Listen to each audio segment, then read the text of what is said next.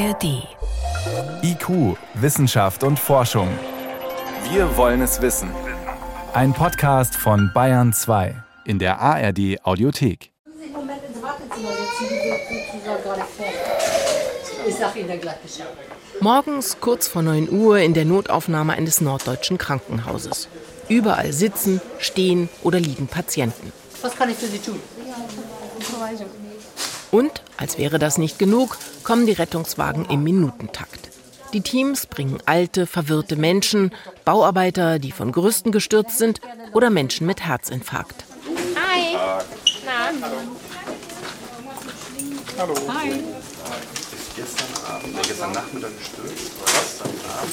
Die Ärztinnen und Ärzte stehen unter großem Druck. Das ist zwar eine Binsenweisheit, aber als ich an diesem Morgen mit meinem Mikrofon in der Notaufnahme dabei sein darf, fühlt es sich noch einmal anders an, unmittelbarer und bedrohlicher. Nicht nur, weil sie schnell sein müssen, sondern auch, weil sie in der Regel nichts über die Patientinnen und Patienten wissen. Die Ärztinnen und Ärzte sind zwar darauf trainiert, auch im größten Stress die Nerven zu behalten, trotzdem sind sie unzufrieden. Denn die Versorgung könnte besser sein, wenn sie mehr über die Patienten wüssten. Beispielsweise, weil sie ihre Daten digital vorliegen hätten. Eine Einschätzung, die viele Mediziner und Wissenschaftlerinnen teilen, mit denen ich für diese Sendung gesprochen habe. Bessere Medizin sei möglich und auch nötig, und zwar durch mehr Digitalisierung und die Vernetzung der Gesundheitsdaten. Datenschutz. Hindernis für medizinische Durchbrüche. Eine Sendung von Daniela Remus. Die Gesundheitsdaten sind ein Schatz, der gehoben werden muss. Diesen Satz lese ich ständig in Tageszeitungen und Fachzeitschriften und höre ihn in den Interviews, wenn ich frage, wie es um die Digitalisierung des deutschen Gesundheitssystems steht. Im Vergleich zu anderen Ländern, wie beispielsweise Großbritannien, Finnland oder Israel, hinkt Deutschland hinterher. Die Situation ist widersprüchlich. Auf der einen Seite häufen sich so viele Daten an wie noch nie ob Bildgebung, Genomsequenzierung oder molekulare Bluttests, Maschinen, KI-Systeme und automatisierte Roboter produzieren Daten über Daten. Aber systematisch genutzt für Forschungsfragen, epidemiologische Studien oder Prävention werden sie in der Regel nicht, auch aus Datenschutzgründen. Diese Schwächen hat die Corona-Pandemie aufgedeckt.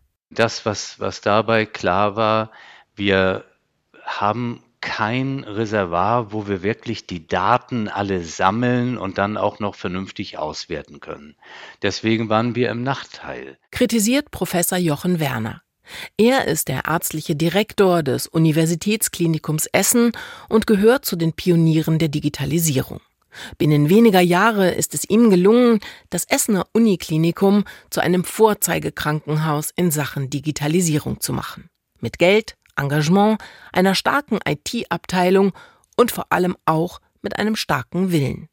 Denn Digitalisierung ist mehr als der Verzicht auf Anmeldeformulare aus Papier oder die Aufbewahrung von handschriftlichen Arztbriefen in Aktenordnern aus Pappe. Digitalisierung heißt auch Datenquellen wie Röntgengeräte, Arbeitscomputer oder Operationsbildschirme miteinander zu verknüpfen, sie kompatibel zu machen. Und Digitalisierung heißt auch, dass die mehr als 300 existierenden medizinischen Register, zum Beispiel für Krebs oder Herzinfarkte, dass sie synchronisiert werden müssen. Von all dem aber sind die meisten Praxen und Kliniken in Deutschland noch weit entfernt.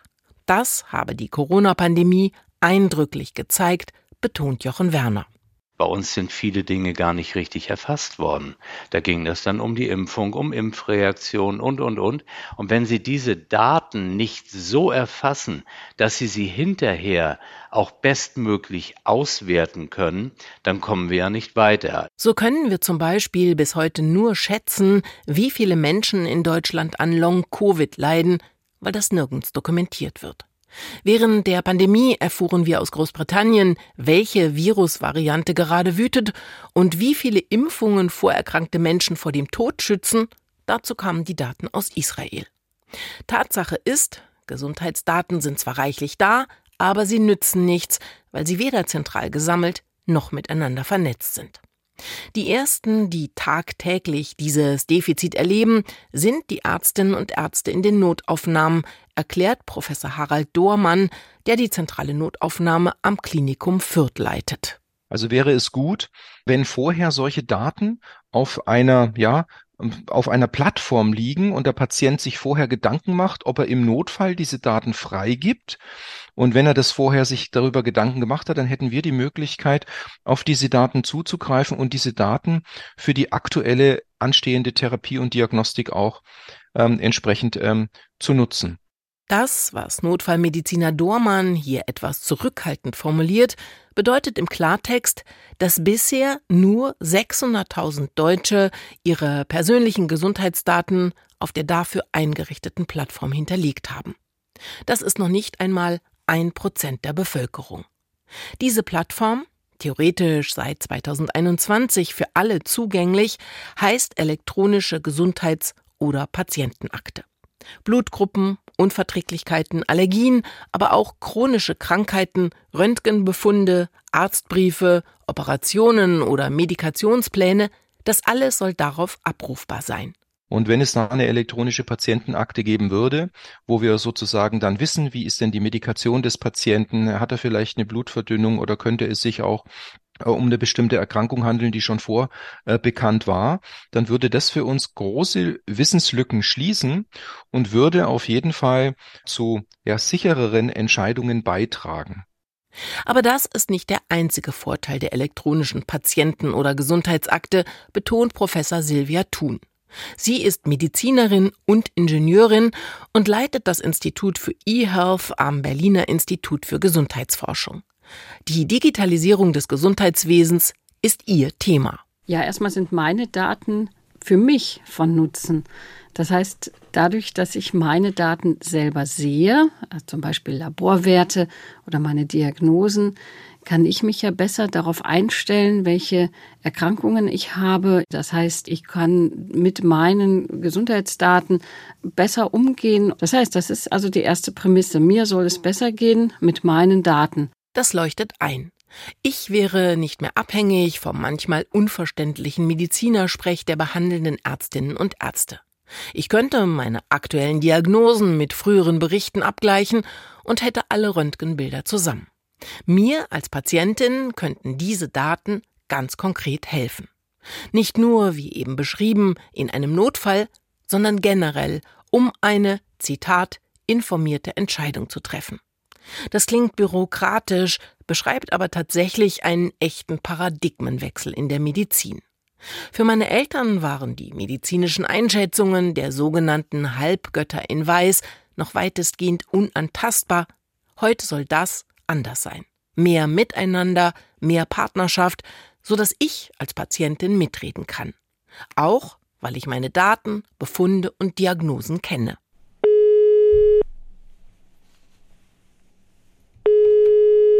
Ich rufe bei meiner Krankenkasse an. Denn ich möchte wissen, wie ich zu meiner elektronischen Gesundheitsakte komme, damit ich den Zugriff auf meine Daten erhalte. Ich begrüße Sie bei der Novitas BKK. Mein Name ist Harald Stollmeier. Ich freue mich auf ein nettes Gespräch mit Ihnen. Ja, hallo, guten Tag. Mein Name ist Daniela Remus und ähm, ich habe gehört, dass. Ich habe mit Harald Stollmeier von meiner Krankenkasse fast fünf Minuten lang gesprochen. Geduldig hat er mir den Ablauf erklärt. Danach bin ich ernüchtert und wundere mich, dass überhaupt irgendjemand bereits eine elektronische Gesundheitsakte angelegt hat. Denn es reicht nicht, dass ich meine Krankenkasse anrufe, mich identifiziere und so weiter.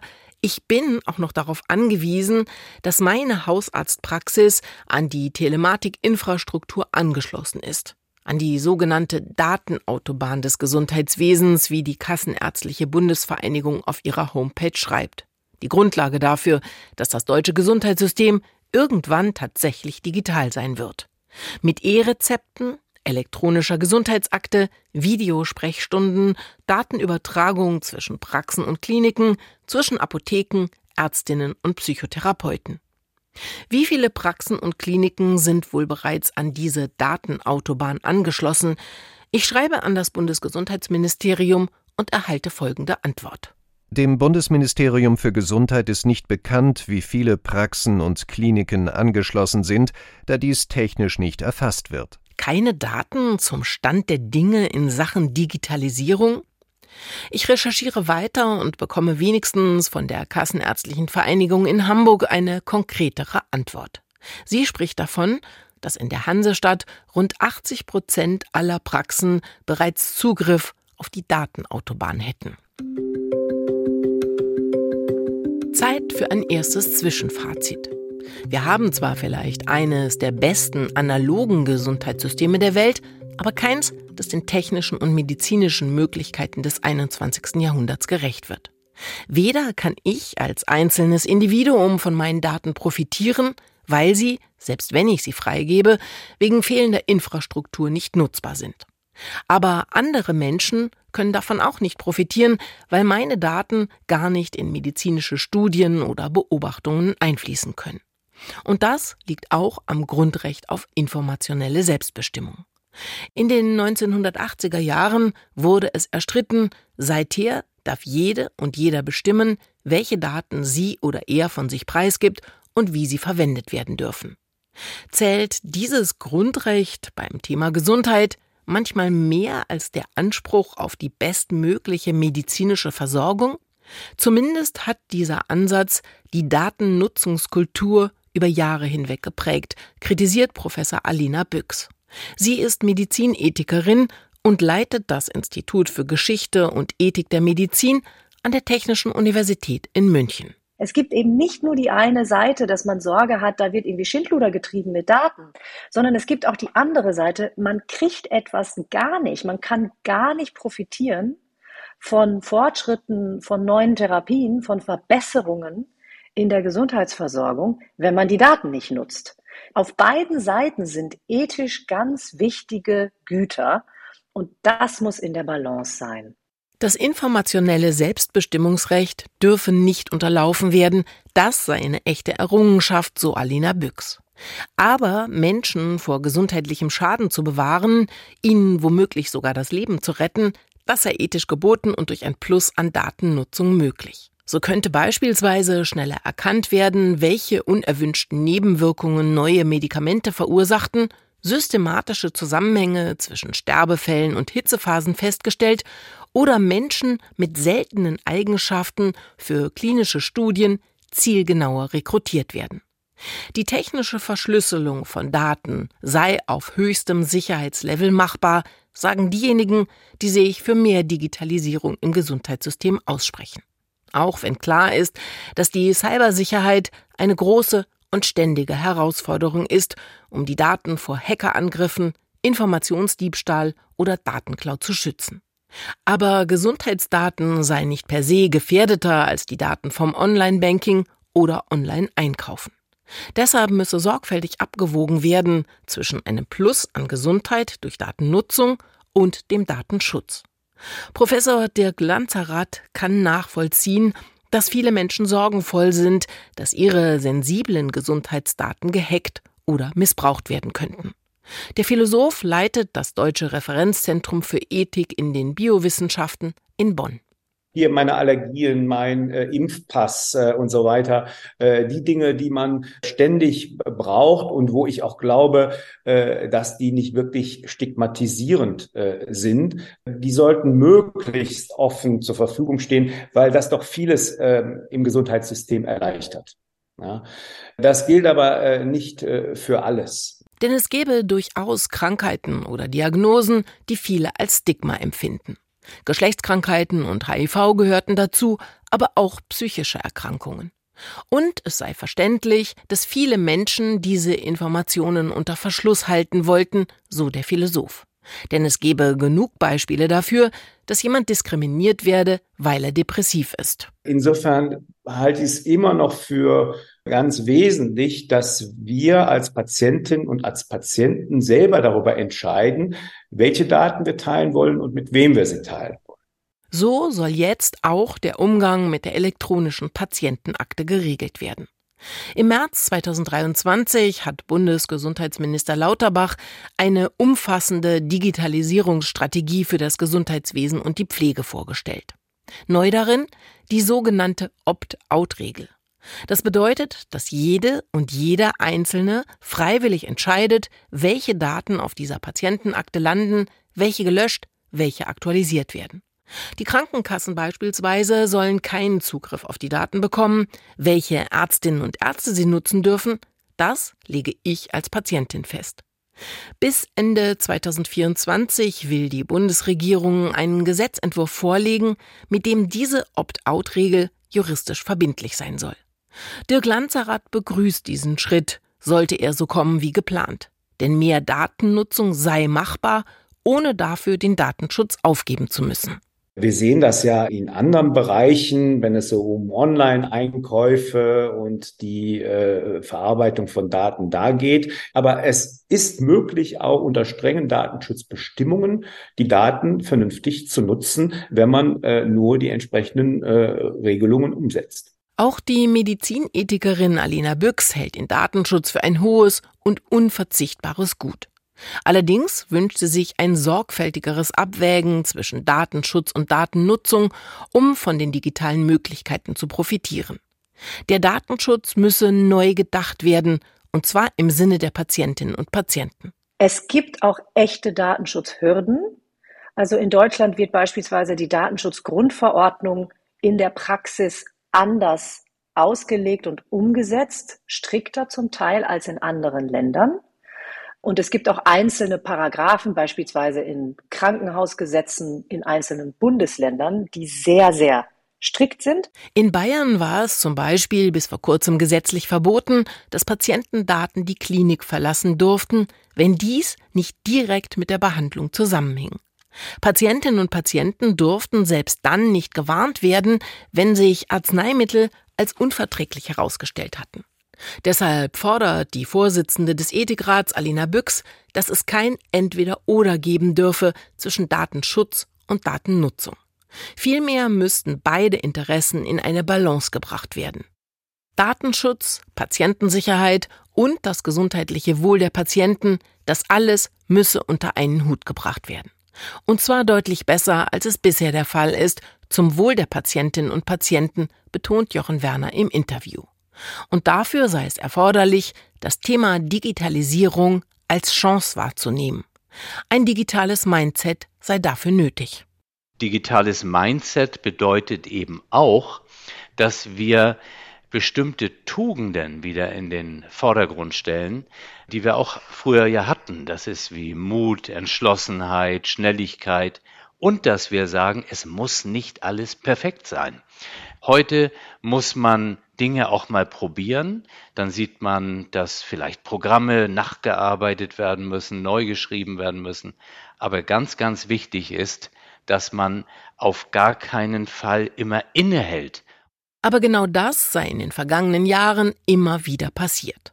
Oft fehlt es an Geld, an IT-Personal und auch an der Bereitschaft, Arbeit und Aufwand zu investieren, so der Klinikdirektor.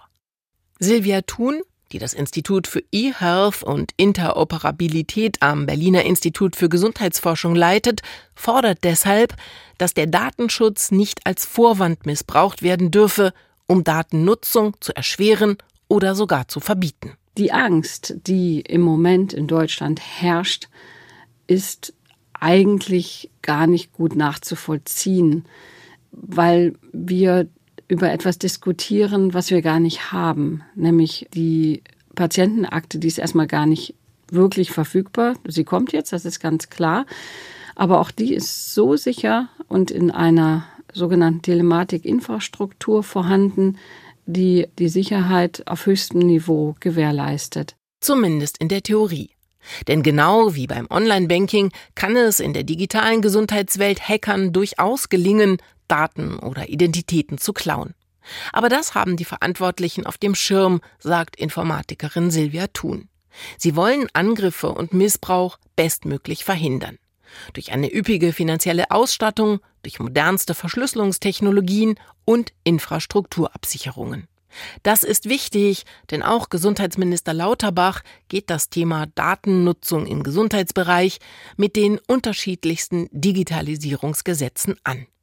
Mit dem Digitale Versorgungsgesetz hat er zum Beispiel bereits den nächsten Schritt ins Auge gefasst, die Nutzung der Daten für die Forschung. Es gehe dabei nicht nur um den individuellen Nutzen für den Einzelnen, sondern auch um einen Wissensgewinn für die Allgemeinheit. Beispielsweise, indem in großen Datensätzen nach Auffälligkeiten gesucht wird, die auf eine Frühform von Diabetes hinweisen.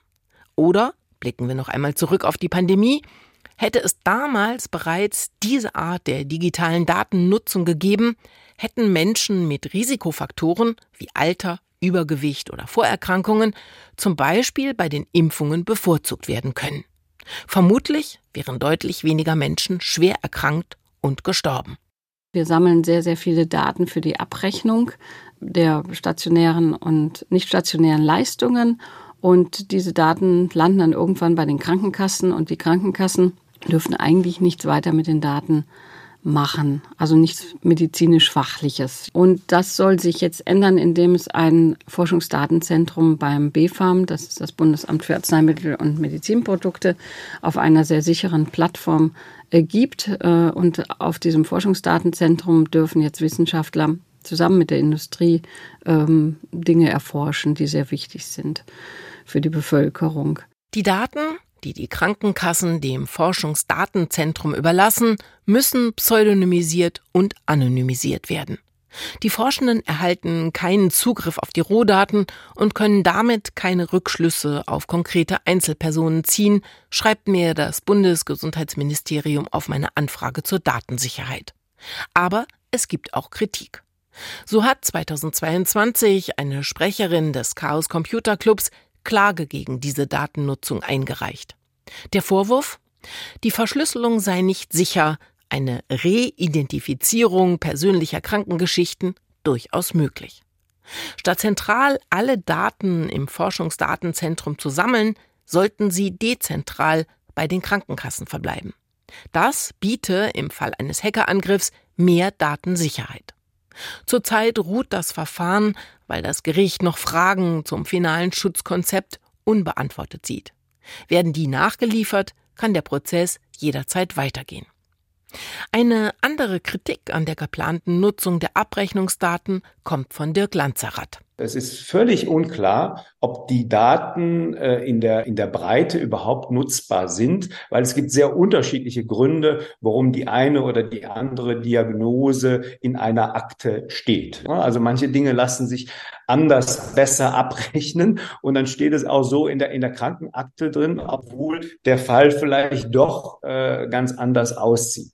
Statt Depression, so gibt Dirk Lanzerath im Interview zu bedenken, steht in der Krankenakte vielleicht Anpassungsstörung.